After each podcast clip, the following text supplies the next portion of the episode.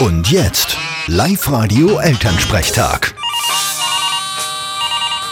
Hallo Mama, Grüß dich, Martin. Ich sag das. Gestern habe ich mir gleich 10 Wassermelonen gekauft. was tust denn damit? Machst du einen Schnaps? Nein, die sind alle für den Papa. Die muss er essen. Muss er annehmen oder was hast du vor mit ihm? Nein, wenn man es so sieht, muss er ein bisschen zunehmen. Ich hab nämlich gelesen, dass Wassermelonen bei Mauna genauso wirken wie Viagra. Echt? Interessant. Das habe ich noch nicht gewusst.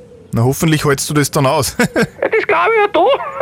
ich glaube, ich muss mir auch ein paar Melonen kaufen und das ausprobieren. Aha, hast leicht wen, wo sich das dann auszahlt. Dabei noch nicht. Aber schauen wir mal.